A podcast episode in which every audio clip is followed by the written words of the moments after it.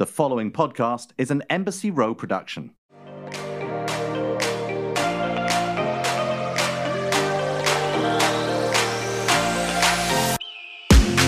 Hey guys, this is Daryn Carp with Scissoring Isn't a Thing. And I'm Liz Cully, and we have yet another very, very hot, hot, hot, He is hot. sexy man on our show this week. But he's also humble, Liz, because every time I see this man, I always comment, and he fully obviously knows that I'm lesbian.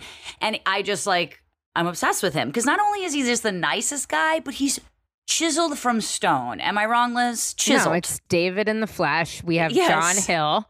John Hill is on the show this week, who I know is a good friend of yours. Very good friend of mine. He's kind of Andy's sidekick, if you will, on Radio Andy, kind of a partner in crime. Used to be Andy's ex of three years. And so I've known him since, and used to work at Watch What Happens Live, of course. He's a brilliant writer. I've known him since I started with Andy for about 10 years now. So he's been in my life for quite some time and honestly, like a big brother to me. Yeah, you guys share a really special moment on the show. I was kind of in awe. We recorded this kind of in the beginning of the summer, and I was just like, damn, you are so fine. And I again asked him for his sperm. Sorry, Brad Goreski. I asked John first. You listen, you got to cast a wide net with these things, Liz, You're because right. you know it's like it's like a job application. It's like you send out ten resumes, maybe you'll hear something back. You know what I mean? So you really got to make sure that every handsome man. I I love also that your only qualification is handsome guy. Like John could have a series of mental illness, one foot. Like you don't care. You're just like whatever. You're you're cute. I mean, he's not just cute. No, he's a He is very handsome. So fine. He's I a mean, fine man. But also, you know, with John, and you're going to hear about it on this episode, like, John has been, he doesn't need to, like, care about me in any way. You know, like, people in Andy's orbit who I don't directly, I don't, I only work for Andy. So, like, when Andy's really good friends who aren't necessarily famous, I'm not talking about like the Kelly Ripas and the John Mayers of the world. I mean, like, his close personal friends, you know, all of them like reach out to me about things and be like, hey, I saw you on this video, like doing this, doing that. And John has been no exception to me. And obviously, you know, I've talked about my hate crime on the show before, and John and I get into that because he was there. He was ground zero for it. He had been through something similar to me. And so, really took on this brotherly, fatherly role at work, which is uncomfortable for me because I'm not Yeah. the type that, like, goes into personal stuff at work as open as I am with you and and while this is work this is also like us kibitzing like in an office culture like I do oh, not I love cry. a kibitz. Yeah, love a kibitz. You're just I want to be Jew. I know you are. You've No, I am. I'm five percent. Excuse me? No, I swear to God, I have my 23andMe. You're Ashkenaz. I am. My mom, well, my mom's name is Jane Seligman, and her grandparents, so my great grandparents, one of them was Ashkenazi Jewish. Yeah, cuz I was going to say you're too white to be a Sephardic Jew for sure. I know. I wish. Oh, that's Yeah, swarthy, beautiful skin. Nope. I'm like see through. I just get like I'm pink. Ashkenazi. Don't don't say don't say anything bad about Ashkenazi. I'm not. I'm not saying anything. I'm happy, but I'm just saying I love that like beautiful olive skin. But yeah, no. Are you kidding me? Yeah. But you know what's funny is that when I dated men, I uh, really only only kind of dated Jewish men a lot of the time. I don't know Really? why? Yeah, they love it. Uh, they love a shiks, a shiska, a shiksa. Shiksa, shiksa. Shiksa. There yeah, you go. Shiksa. Yeah. That's me. But you're five percent. You know, you got five percent of that word right, so that counts. Ah, it's early in the morning. Give Yeah, me a break. I don't know. I ate an edible last night. I had an I ate an edible. I'm fucking probably still high. What can I say? I wish I ate an edible. I wish I ate five edibles. But also, it was John's birthday this week. It So we was? wa- it was a perfect timing to sort of bring out this episode. We love John so much. He's a sweetheart. He's so smart. He's one of the best writers ever. He worked on us with Love Connection. He's been on Radio Andy. He's been on Watch What Happens Live. And so he's honestly been there for a lot of uh, points, and at least uh, m- with my career with Andy that I've gotten to see. And he's a true, true gentleman. He is a true gentleman. And you know, speaking about my kind of love of men and women, really Yes. just John Hill. You know, I don't know if you saw this, but Carole Baskin came out as bisexual. I did see that. And, you know, I didn't. I, uh, admittedly, I didn't read every article about it. I texted you about it, you, know, did- and then of you- course, no, like you did. You were like, alert. I'm like, yes. Yeah. Okay, I, I could tell you what she said exactly. Yeah, tell me what you said. And also, you know, I will say that I got a lot of, because I had just interviewed Carole Baskin Right. uh, on my reality check show, so many people were like, this is what Daryn does, you know, interview uh, one of them. And then two weeks later, they come out as bi. And I was like, that's not true, but I would like to take credit for this one, Liz. But yeah, tell me what Carole said. I, I believe this really happened when she was working in like the LGBTQ during the AIDS crisis, where she said that's when she realized it. That's what I had read, but but school me on this. All right, here here we go. So she told Pink News that I have always considered myself to be bisexual even though I've never had a wife. I could easily have a wife as a husband. I was engaged to a psychologist and that was his entire field dealing with LGBTQ plus community. It was during the period when AIDS was just wrecking havoc around the world and people were losing Right. their loved ones. So I became very close to people in that community then. She also commented that she was probably born into the wrong body, as she always felt like a tomboy. And she has always felt very male oriented in the things that she has done. I never had any mothering Okay. instincts. I never played with dolls. So I always thought that there was something off there, but I couldn't pi- Right. quite put a finger on it. And then it was during the 80s and dealing with the LGBTQ plus community that I realized that I had just as equal feelings as for women as I did men. And as far as the way I feel about us, I think we are all one. And I just don't see us being different genders or different colors or anything. And that was the end of her comment. Well, I mean, I have a few things to say about that, I think, because I think I did read that exact statement and I was slightly confused by it. Okay. Now, uh, and the only reason I was slightly confused by it is because I don't know how to word this without sounding kind of crazy, but being a tomboy doesn't mean that you were necessarily born into the wrong body. I'm not taking that she might have felt that way, but a girl dressing more masculine, like I kind of do. I consider myself a, we always talk about chapstick lesbian or like kind of a tomboy, doesn't mean that I identify as a boy. And that's a different thing. And I thought Right. she was kind of conflating it a little bit. Now, she Yeah. could think that she was born in the wrong body. I'm not trying to take that away from her, but she was a little bit conflating like, I always could have been into women, therefore I was born into the wrong body because Yeah, men and women can be together. You know what I mean? And I was just Yeah. kind of like, no, just because you're a tomboy might be into women still can make you a woman. You're just into women. well, yeah. So I mean, it's that's like, what I was a little confused Yeah. I was like, well, which one kind of is it? Because they're not the same thing. I don't think she meant it in any sort of like harmful way, but it's not the same thing. And, you know, you're a very, very feminine, like appearance wise dressing woman. Like you, you dress very feminine, at least Right. compared to me. You know, you're a girly girl. Like you wear heels, you wear dresses, like you have long nails. We always talk about this, but that doesn't mean that you can't be into women. You know what I mean? right. No, I, I think it was kind of an archaic statement. I mean, right, you and know, she's older. You know, she's Yeah. she's in different. You know, she like it's hard to keep up. allegedly like has her husband's body in her basement. Well, I mean that's a big backyard. allege, but yeah, I mean, like you know, and I, kidding. think, I I think it's good for her to be like, I could have easily ended up with a man as a woman. I think that's what you've said. You know, I could have easily ended up with a man. Yeah, so I identified with her statement there, where, and I think her kind of going on to further explain, like, I think what she was basically trying to say is, I see people for people, which Right. I which I'm with, all you know. about. I'm all about. I didn't. I was a little confused with the whole like born in a wrong body thing because that you know while being trans is an absolute legitimate thing, that's not necessarily like a sexuality. And so well, right, I know. I think she was you know, confusing. I think she I was think she was just confusing it. That's two. why when I read that, I was like, oh, okay. Like, I want to dive into that a little bit deeper. But again, I don't think she meant it in any sort of harmful way. I don't think. No. I, I don't think it was like. I think it was just you know a person coming out saying that like, hey, like.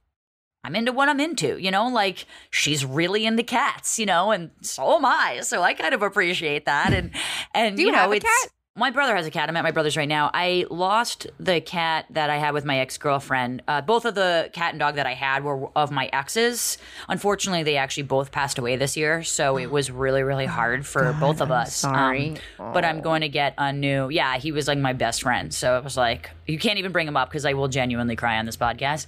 Um, so thanks, Liz. Um, Sorry. but no, no, no. He's. I'm going to get a new one. I I was just uh, resting with my brother's cat actually when I woke up. She woke up next to me and I was like, You're my little baby. But I understand uh, Carole Baskin's. I appreciate Carole Baskin coming out and I appreciate what she said. I just don't want that to be confused by some sort of archaic right. thing that we don't identify with anymore, you know? No, I agree. And we are coming to the end of the month, and this month has been a big one. It was bi- well, speaking of Carole Baskin, we had Bisexuality Awareness Week, we had Bisexuality Yes. Awareness Day. You and I released a candle, a special candle with proceeds going to the Trevor The Project. Trevor Project to- sold out. sold out to Sold out. celebrate National Coming Out Day, but it was also LGBTQ plus month. And I was doing a little bit of research and I wanted to uh, Oh. tell you about it. Give me some facts, girl. All right, some facts right here. But you might not know. I didn't know. Actually, uh, let me ask what you think. When do you think LGBT plus LGBTQ plus History Month actually started?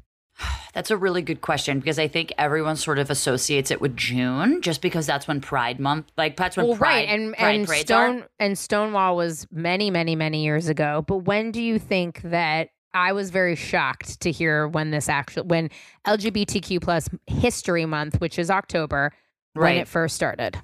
If I had to guess, and I actually have no idea, I would probably say like 10 to 15 years ago. Okay, well, you're annoying because I think I actually told you. But yes, 1994. Sweetie, that's like 30 years ago.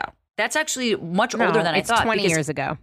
I didn't think 25, 26 years ago. So technically, if you're rounding up, I'm correct. Ooh, Um, math. Math is hard. Sorry, Um, Liz. It's okay. No, So, The, well, the reason I was going to say it was only that long ago was because it didn't really, it doesn't seem like something that would have come out. Like a lot of these like awareness months don't feel, you know, we had Women's History Month, we had Black History Month growing up in school, but outside of that, I don't really remember. And that could have been a fault of my own. That could have been the fault of my educators. I don't really remember there being a lot of like these months that people were celebrating this one thing outside of women and Black History Month. I don't remember anything else really because like we used to have like these school presentations about it. So I didn't really learn about anything like LGBTQ ish in Yeah. school. And 1994, I was, you know, six. So that's why I always just assumed that it happened probably later in my life. okay, because, well, that's a you know, smart assumption. Well, and it was founded by Rodney Wilson, who was a, or maybe still is, a high school teacher in Missouri, which is kind of awesome. And he wanted to provide his students with role models. He wanted uh, the month to build community, and he wanted to also represent a civil rights statement about the contributions of the community. As of this year, actually, it has now extended outside of the United States, and it is a month long celebration in Hungary, the Wow. UK, Canada, Whoa. Australia, Brazil, Greenland. okay. all right, and Greenland. Berlin, which is kind of awesome. And Wow. I know it's really random. Typically, the LGBTQ plus History Month is recognized in Hungary and the UK in February, which is random. But just getting out that, you know, like months aside, I don't think gay people are like, no, we can only be in June. Like, I don't think anyone cares about that, but I'm pretty impressed that yeah, I think just like the stigma is not, maybe not Australia or Canada or even Greenland, but something's like Hungary, you know, which I don't really know that much about, but it certainly doesn't feel like a place, not that they'd be anti gay, but it certainly doesn't feel like a place that's like, you know, you're going to be okay in for Yeah. some reason, whatever stigma that is. So, you know, the world is changing for the better in these ways. And I think it's really important to like recognize that change doesn't happen overnight and it happens really slowly. But when you look back, you're kind of can be really impressed with, you know, since 1994 to 2020, you know, a lot has happened. And, A lot. And, and, and, and to some extent, you know, being gay, just being your regular run of the mill lesbian is kind of boring to people now. And, and I'm thankful for that, you know, because Yeah. it's like, I, I want that, you know what I mean? I want it to be treated just as, okay, you're straight, cool. No one cares, you know, like awesome. Right, And, and I think this is, we're either in the beginning or in the middle of this happening. And I think it's great for our community. I think you're right. Well, and I just loved kind of learning about that. What I love about this podcast is that, you know, we ask questions of each other, we ask questions of our guests, they ask questions of us. We're constantly learning. I love that I'm kind of slowing down and taking a minute to actually find out when LGBTQ Yeah. plus month started and things like that. And um I also just feel really fortunate that you and I get the opportunity to meet people like John Hill. I can fall in love. John Hill, if you're listening, please give me sperm. We don't Yeah, live that please, far away from God, each John, other. let, just like please give her sperm. Like this is all she needs. Just put it in a little bag, little. Ziploc bag. Put it in the mail. Liz will be fine. She'll figure it out after. I think it'll die, but it's in fine. the mail. It's but fine. it'll be all Turkey right. based it. Just make it happen. Whatever Exactly. you got to do. Yeah. Well, anyway, well, on that really professional note, um, yes. enjoy the episode. Hey everyone, welcome to Scissoring Isn't a Thing. I'm Daryn Carp as always. I'm Liz Cully. I'm glad that Daryn hasn't changed. We have a very special guest on the show today. We have John Hill. A very special guest. He's one of my very good friends. I feel like John. Should I read what it what it said for you on Wikipedia? Have you read your Wikipedia recently? I think Wikipedia is incorrect. Is it? Can I read it and you tell me what's incorrect? I found the Wikipedia. Obviously, you and Daryn are friends. We'll get into that. But I, you know, you and I haven't met before, so I wanted to do my research. So I went on Wikipedia, and Daryn was like, I don't even know if we should read this. I don't know if this is real or not. That's so, why I have to do it. I think it says I'm a year younger, so please do. okay, great. John Hill is 14 years old and is an American musical theater actor who's most well known for his role of Jason McConnell in the off Broadway run of Bare, a pop opera. Emphasis mine. He also developed a following on his former website, John Hill Online, and his videos entitled Johnny and Kooks, comedy videos he made with his friend Catherine Leonard. The pair released a single on iTunes entitled About You. He grew up in San Antonio, Texas, and is currently residing in Los Angeles, California, where he's producing television programs. He's currently a producer on Watch What Happens Live with Andy Cohen and host of The Feels on Radio Andy, Andy Cohen's Sirius XM channel. He also writes for Love Connection on Fox, where Cohen serves as host. So all of that was true at one point in time, just maybe not now. Is that what we're saying now, John? Kind of was true at one point. Did so it says 14, not 41. No, I, no, I just I just put 14 because I thought you'd feel better Oh, with good, it. good, Yeah, yeah, good, yeah, good. yeah. I, I did that for you. Yeah, I did. Yeah. It also didn't include that you're probably one of the most handsome men I've ever spoken to, and you have p- potentially like Yeah, like perfect bone structure in your face. But I'm going to add that. I think because I donated to Wikipedia at some point, I can add that to your Wikipedia because it's totally like crowdsourced, right? Oh, I, I would assume so. But but basically, John, every time a guest comes on, we talk about maybe how they met and certainly how they identify. Uh, you and I know each other just f- personally from work through Andy. We met through Andy at Watch What Happens Live, and I would say we fell in love day one together. And you became straight, and I became straight for each other. Right? Is that 100%. And okay? I remember you answering the phone for the first time uh, at his office. Do And I was like, Oh my God, is that?" please reenact it right oh my now. God, do you? Do it right now, John. John, go. be sweet, be kind to me. Okay, go back to this is 20. 2011, 2011. And I was like, he had he had had a couple people there who I knew, and then I was like, who is that? And I had never encountered a page before. Okay. Okay. So I did not know that presentation, professional presentation. I was used to like, okay, great, cool. Talk to you later. But I, you were so professional, and I was like, who the fuck is that robot? But can you? But who the fuck was that robot? Is that what you said? I'm dead. For those of you guys who are listening to the show, I mean, God, John, Anyone who knows you're- me knows I'm a robot. you so are- John knows me This well. is dreams, like Yes. literally that are happening right now because. Daryn is kind of blushing, which never happens unless she thinks that, you know, some hanky panky is going to happen later. But do you remember what it was like on that call? Was it like, hello and welcome to Daryn Carp's? No, I was phone? profesh. Or like, what did it sound like? it was so pleasant, but it was so. It made me feel like unprofessional.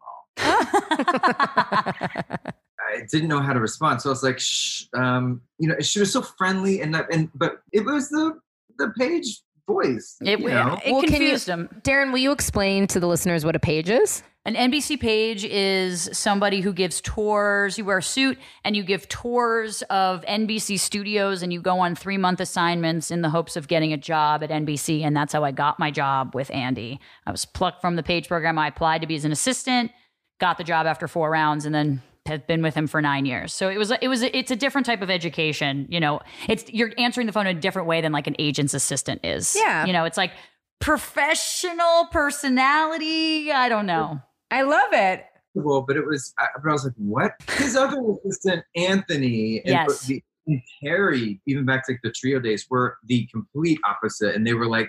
They would always joke around a lot. So I was like, oh, wow. And then, and he said on that call, first of all, I learned on that call also that you guys listen to the phone call.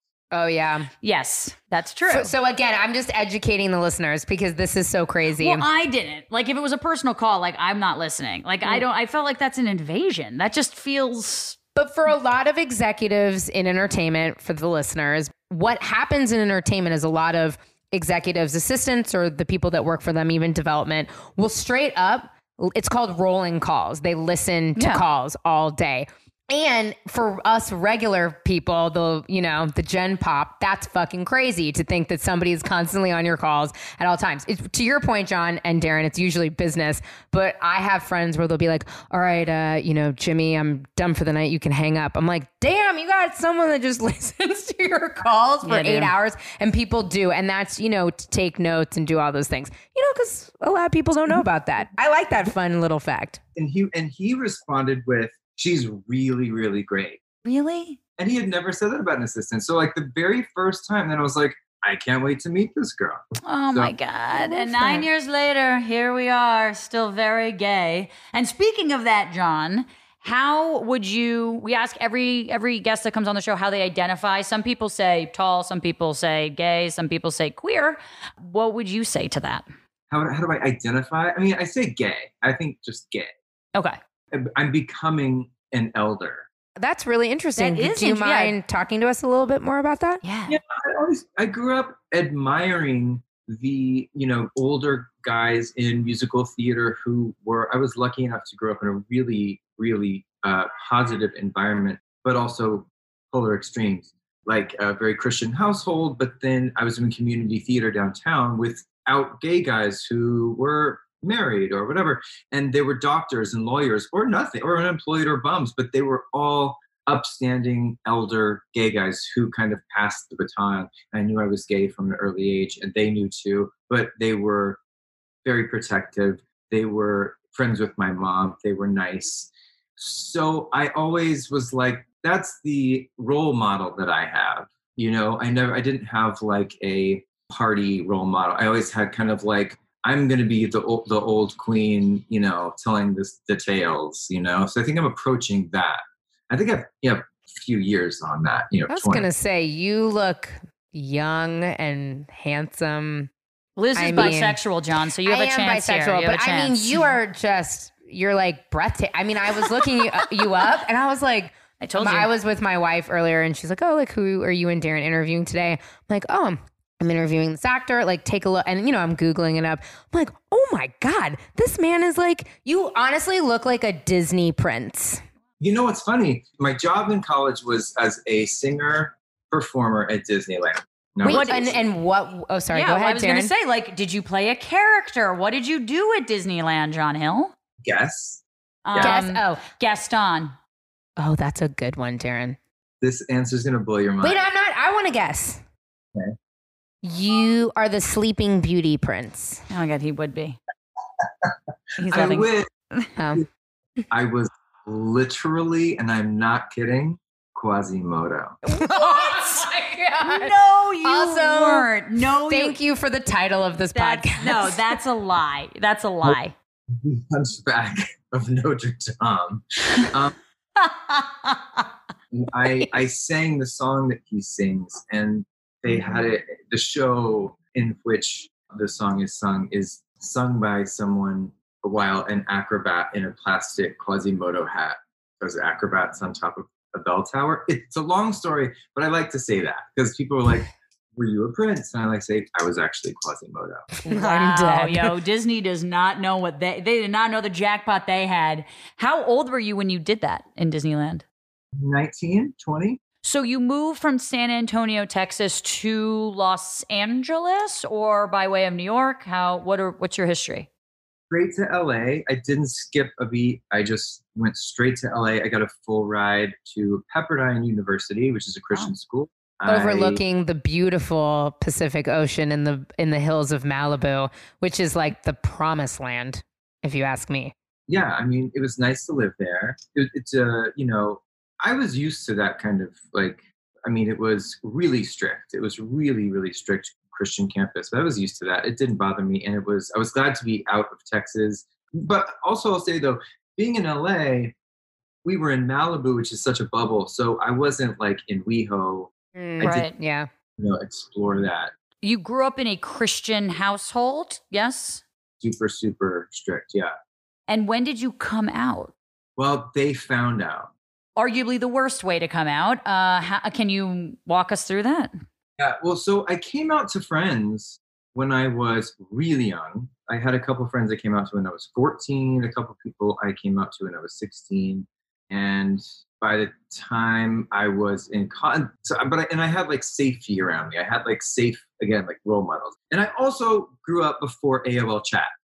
So internet had been around, I'd be, I'd be dead. Right. I'd be sneaking in my parents' house. I don't, I, you know, it would have been bad. Right. So no internet, no talking to crazy weirdos in other states, you know. So I'm not dead. I'm alive. Uh, Thank God. because- Thank God. Yeah. But then, so yeah, I came out here looking kind of, you know, wanting a boyfriend, and, and I found one freshman year of college. And they, when I, when we were kind of like going through like the passionate first year of college in love nest, when I went home for Christmas break, I wrote him a letter on email.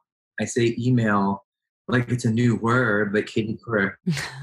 But um, Katie Couric.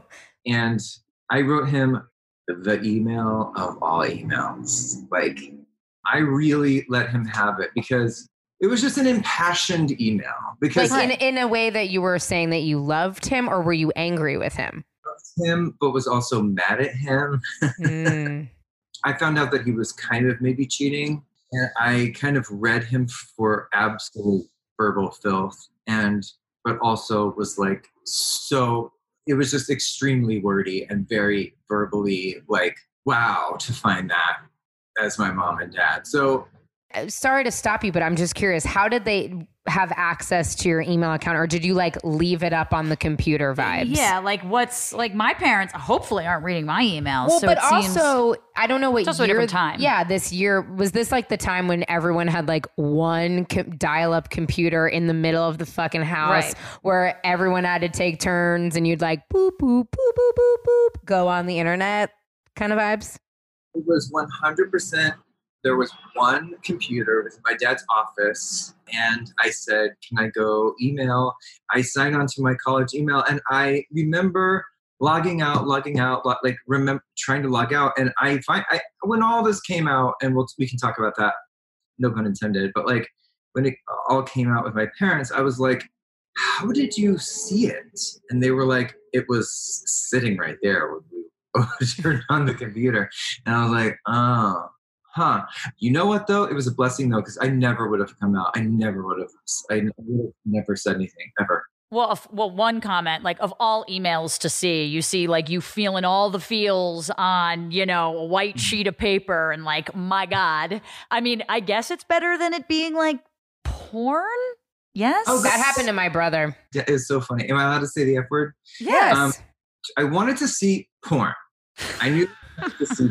Let's just start there. I wanted it. I was like, I would like to see porn. Again, no internet. So I drove. I was like senior lunch. I drove to the mall, and I was I drove to like the the mall where I knew I'd not seen you, I wouldn't see anyone from church, and I went to the bridesmaids shop where you could find like gag gifts. oh, and I'm- that's great. I'll take a pair of those fake of those like pens with naked men on them and that VHS tape.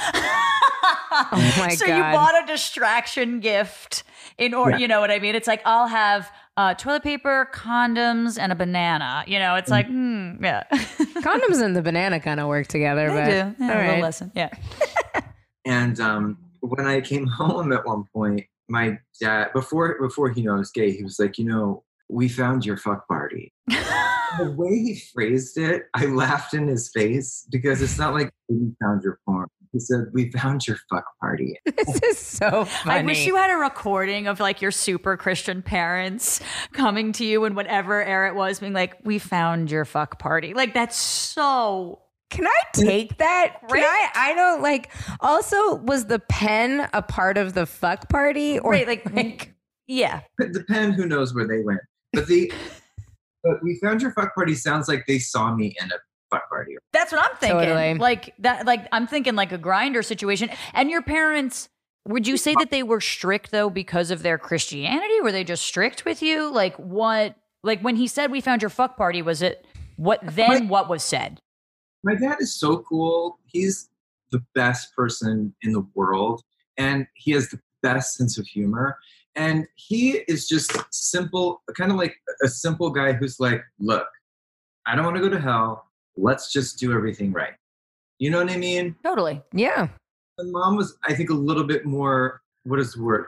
Uh, she thought it through a little bit more. Like she is, you know, she's an author. She has, you know, she writes a lot. So I think for her it was more analyzed or an- analytical. So I think for my dad it was simple, like pray, read the Bible, go to church, don't go to hell.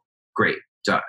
So yeah, we grew up strict, but it was like it changed as I got older because I pushed the limits because I was blessed and I use that term however you want to take it, but like I I was gifted as a young person knowing that I was gay and never questioning it and never being tormented about it and I find myself very lucky Yeah. to have to be able to say that. I didn't ever say like, "Oh God, I'm going to hell." I was like, "Oh please," like Girl, right? Exactly.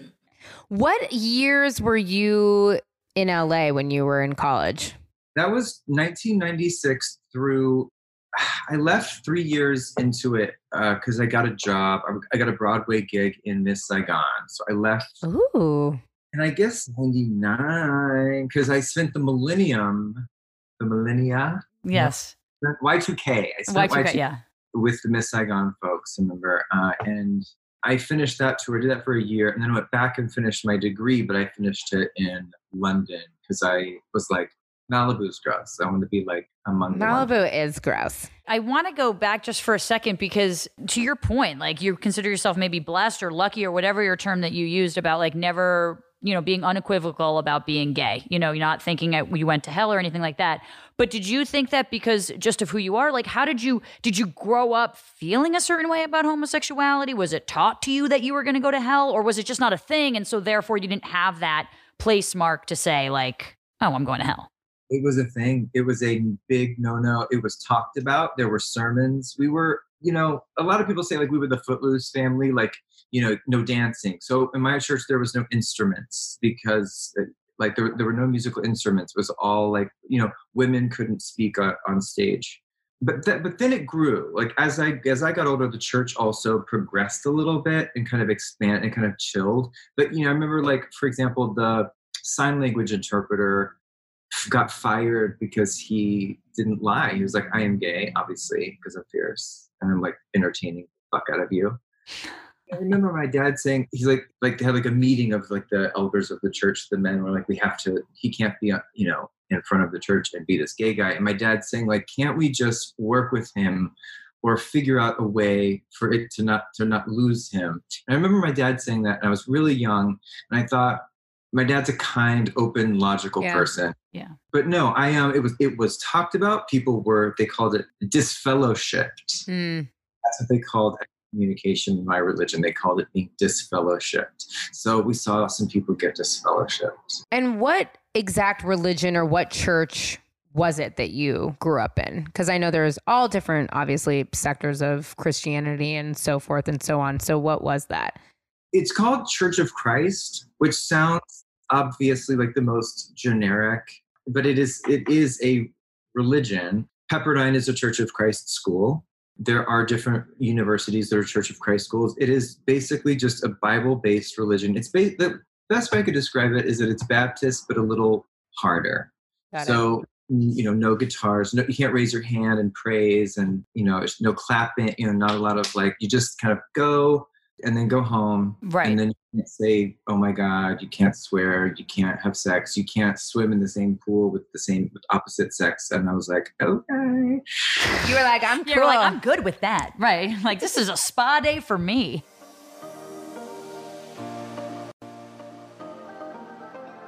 When you left to go to Pepperdine, even though it was a Christian school, were you religious or were you like, let me just get through this? So I like, do you identify with that religion now? And when did you kind of, if you if you don't, when did you leave that behind? I again like I had a weird it makes me feel more, you know, connected to, you know, some sort of higher power because I feel like that's what saved my life is that I was in fertile soil to be on the road. You know, a lot of these guys destroyed themselves because their parents kicked them out. So I and I would I could have been one of those guys. But I think it was like the window of time when I was in high school, Clinton was in office there was a gay straight alliance at my school. We had someone, we had an out transgender person. We had three other out gay guys who they were ruthlessly beaten. I was saved a little bit from being as bullied because I was ruthlessly bullied in eighth grade. And then when I got to high school, uh, eighth and ninth a little bit. And then by 10th grade, I got real tall and real big. And all the, the guys who used to bully me were kind of like, we'll just walk the other side of the hall, you know. Mm. But yeah, I, I think I uh, I didn't leave the religion. But back to your question, sorry. Um, I I didn't like leave, but I never felt a part of it. I was like, this is bullshit. But there were other people, even heterosexual people, like saying, why why can't we question? Why can't we ask? And this is obviously stupid. Some of this stuff is obviously stupid. Like you know, Adam and Eve didn't make every single human. Like uh, you know, we have to ask questions, and then that was welcome. So the the bottom line, I'll skip because I know this is boring. I not boring actually. It's really super interesting. fascinating. Yeah. yeah. I feel like I and my mom hates when I say this, so sorry, but um, I feel like I beat the system a little bit because I feel like I had been oppressed a little bit, fairly a lot, and I was made to kind of fit in. I could pass, as we say. You know, I looked very straight. I was I was heteronormatively looking, you know, straight at that point, and I guess I am. That's what I was questioning earlier. I was like, should I just like should I be cute? I think I might be cute. Well, I was going to ask you. I was like, it's so you know, cute. you said gay, but I was like, do you not identify as queer? Like, if someone called you queer, is that weird? I, and that's what took me to the elder part. Is like I think I'm like a gay. I'm a gay man because I'm like yeah, gay, right. but I don't like the feeling of being heteronormative. Like I don't like that because I'm someone who is extremely feminine growing up as a kid, and I think my natural state is to be more femme. And I, I think so many years of trying to fit in erased that a little bit. And I have been wondering lately, like what that would look, you know, what that would have looked like had I not been, had I not felt like I had to fit in or pass as uh, heterosexual. It's interesting you say that, and, and Liz, I, I want to get your perspective because Liz and I have talked about because you know I'm lesbian and she's bisexual, and she's also talked about like bi erasure. It's like she's not good enough for the lesbian community, but she might not be good enough for the straight community. Fully particular, you know, because they're kind of like pick a lane, lady, you know, like decide. And yeah. and and interesting, what you're kind of saying is like you could pass when you were younger, maybe even now for being heterosexual, but does that complicate things where you don't feel maybe like you're gay enough to be gay? Like, is there something within, you know, the gay community that you're like, well, maybe I should embrace my femininity more because that'll make me pass here? Is there any of that with you? And and Liz, for sure. No, I, I didn't want to speak No, no, you. no. That's an awesome question, Daryn. It's it's tough. But you know, I think I've, I've held on to it, like I like I said about you know being a kid and kind of having an inner, you know, I'm not. I have you know I have self esteem issues and confidence issues, and I have you know what I go to therapy for. but I have a how do I explain it? Um, I don't care what any certain community or sect of the gay community thinks. I want to be authentic to myself, and I feel like for a long time, you know, when it was like wear high heels and grow a beard years you know it was like well that's not me either but i want to just be myself and i think that'll just come uh, into what it is but i think like as a kid there's every picture of me as a kid i'm in a dress and high heels you know and i I just wonder. You you both made know, Like, we both kind of did the. Like we were like, like huh. Well, was that because of theater though, or like dressing or up, just you, or you? No, this is before. Like, I mean, four, five, six years old. Okay. You know, and I just, I think I always just was drawn to that and super happy and like, you know, free and happy about it. I, but I sometimes wonder, and I wonder now, you know, now that, now that I'm, you know, over 40 and the fight has kind of come out, has, has subsided as to where do I belong? You know, am I a suit and tie real estate gay? So I think I really am just me. And I do notice that when I'm with certain circles of gay guys, I don't have trouble fitting in, but I definitely stick out.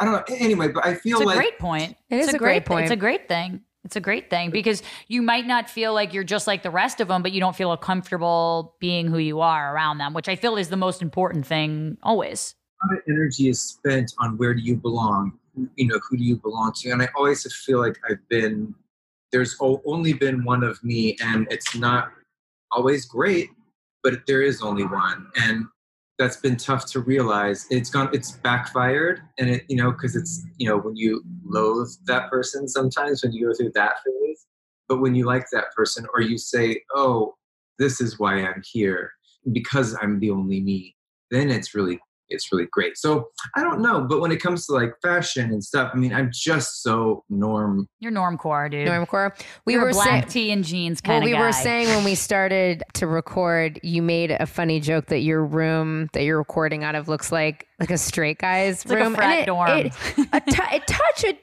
does. It does. I mean, but that's okay. Kind of cute, but like the bedding is a little like definitely from you know Amazon or Target.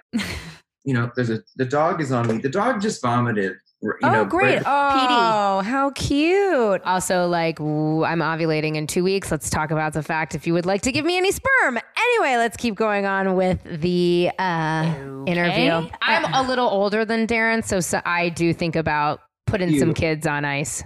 I do too. I think I think about it as well. John, not for nothing, but you'd be like the best dad.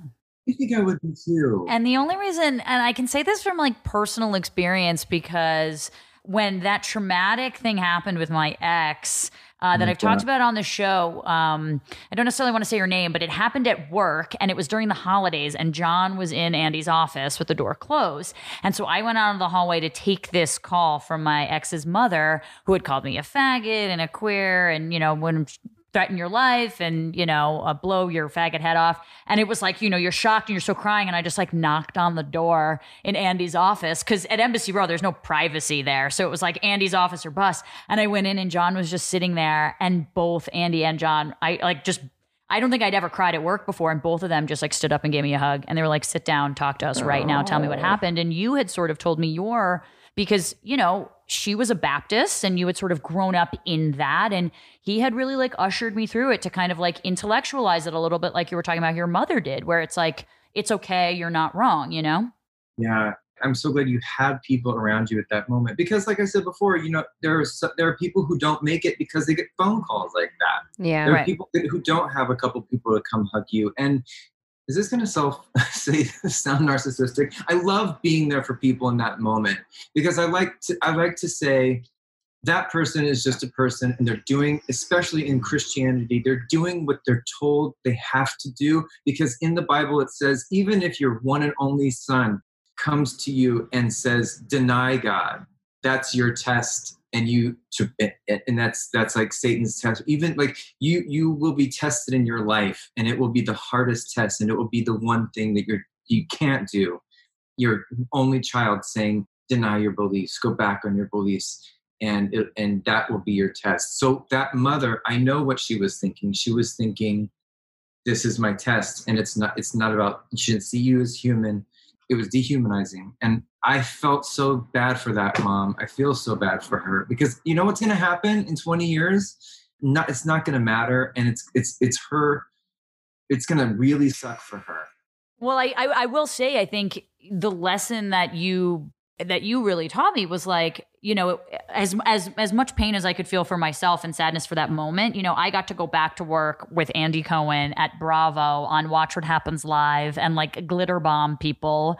And my ex had to go back to a mother that cared Right. more about God's opinion than her own love for her daughter for who she was. And that is the real tragedy not be being called you know, threatening my life. Even though that was traumatic, I think you kind of humanized it for me and it was able I was able to really like quantify it in my mind at that point. You helped me a lot. it's a loss and it, it's an immediate loss so you were like shit it's a breakup it's a loss and i don't have time to peacefully talk it out so it's it's gone like that Right. Yeah. And that's traumatic for you and that's the hard part but it's like in a healthy way, we would like to do breakups the way we break up, you know, as adults and stay friends or try to do do you hear the sirens? Oh yeah, Yeah, we do. This is a yeah. This is the state of affairs these days. Okay, are we a siren friendly show? Yeah. Um, that was tough and in a w- in a weird way and i'm just talking out loud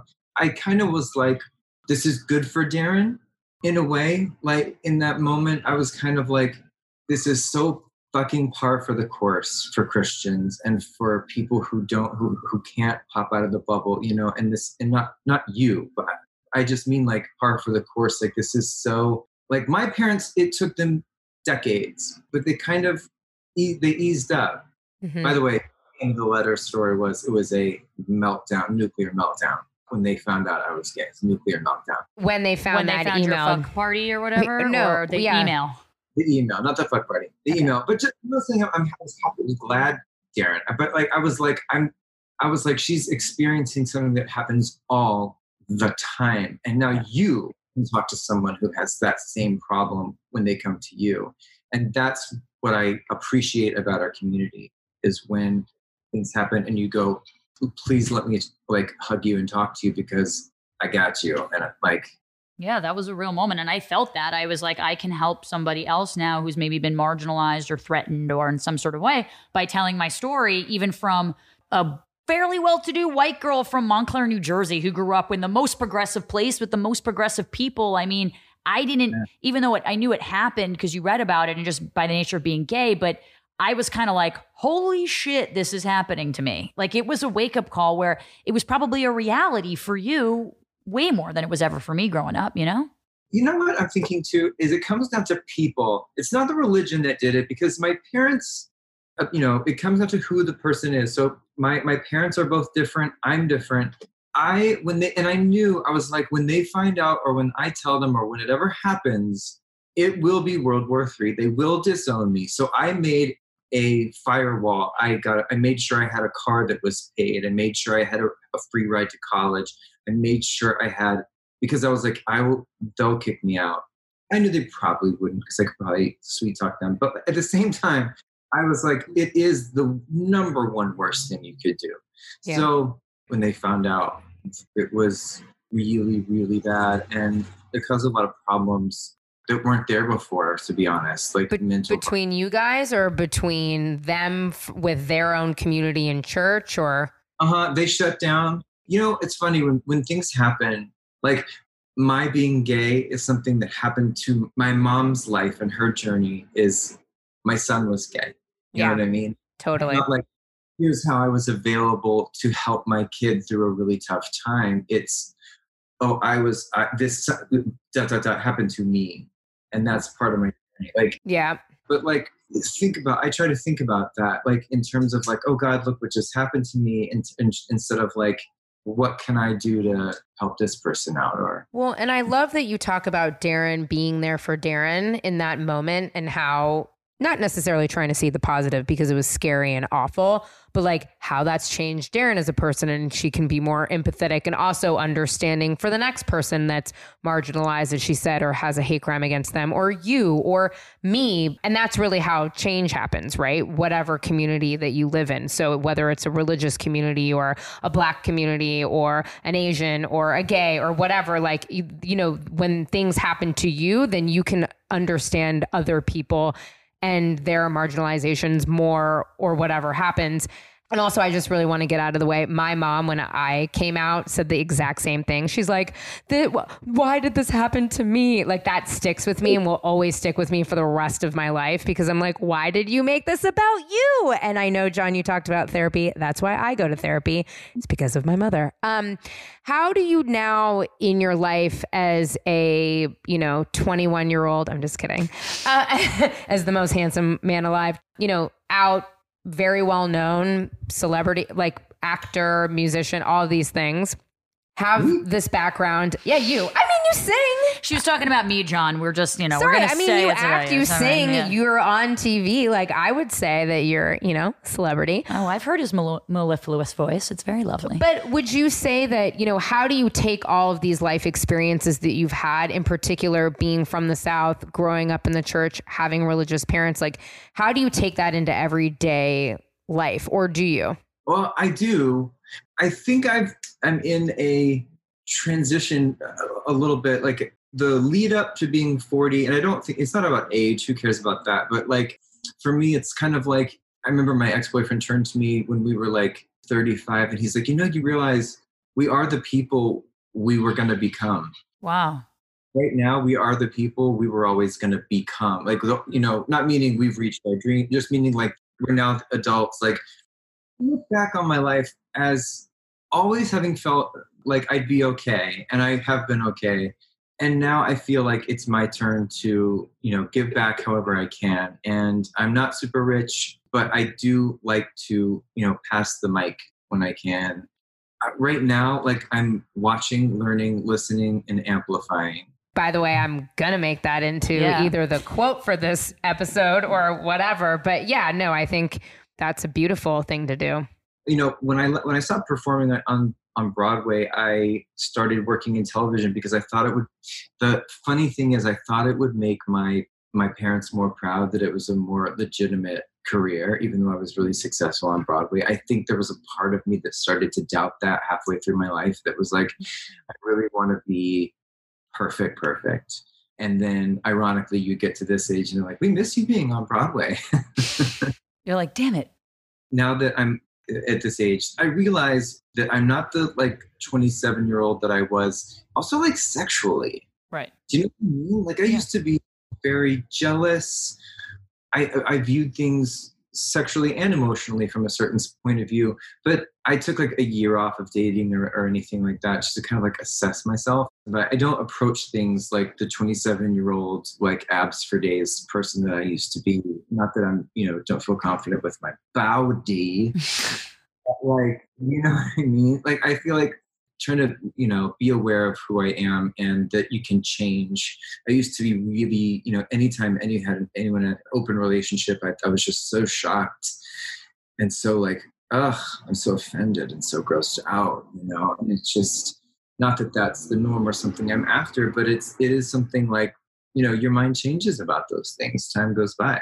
It sounds Yeah. like to me what you're saying, if I'm hearing you right, is that you becoming this elder that we talked about, which I loved in the beginning of the episode. You are, you know, trying to listen and amplify other voices that might not be your own, and also you're you're more comfortable with who you are and what you what you believe, so that other people's relationships, like an open relationship, don't affect you anymore. And I think to your point, the older you get, the more experience you get, the more comfortable you feel and that makes you probably less jealous about other people and honestly more open-minded about all you know polyamory or pansexuality or everything that's going on. It's like the more confident you feel in yourself i think the more open-minded people become. And that's what I've always loved about the friends that I've had are people that loved life, you know, and weren't about making sure they checked certain boxes, you know, and, you know, more about like having joy in their life, you know. And so I think that's what I feel like I my, my biggest asset now is is a little it's like a teeny little ounce of wisdom that is like I attribute it to my dad, who was always just kind of like, listen, don't overthink it, be kind, search for joy, be good to other people. You know, when you mess up, you're going to go for it. That's great. But like, I do feel like I have a lot of space for people who are hurting to, you know, make them feel better. well you definitely made space for me in a time where i needed it the most and Funny because I was very much like a downer.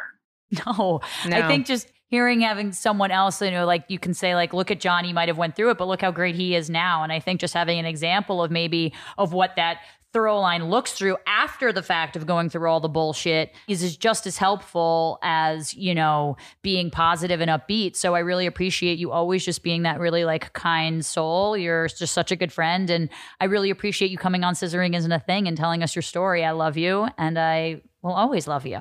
and I'm in love with you. There you go. And she wants your sperm now, John. So now you really got to think about it. My sperm, I really will. Oh my give a god! shit. Well, Yeah. I'm taking you to coffee. At least. Stop taking Propecia, so I'm producing more.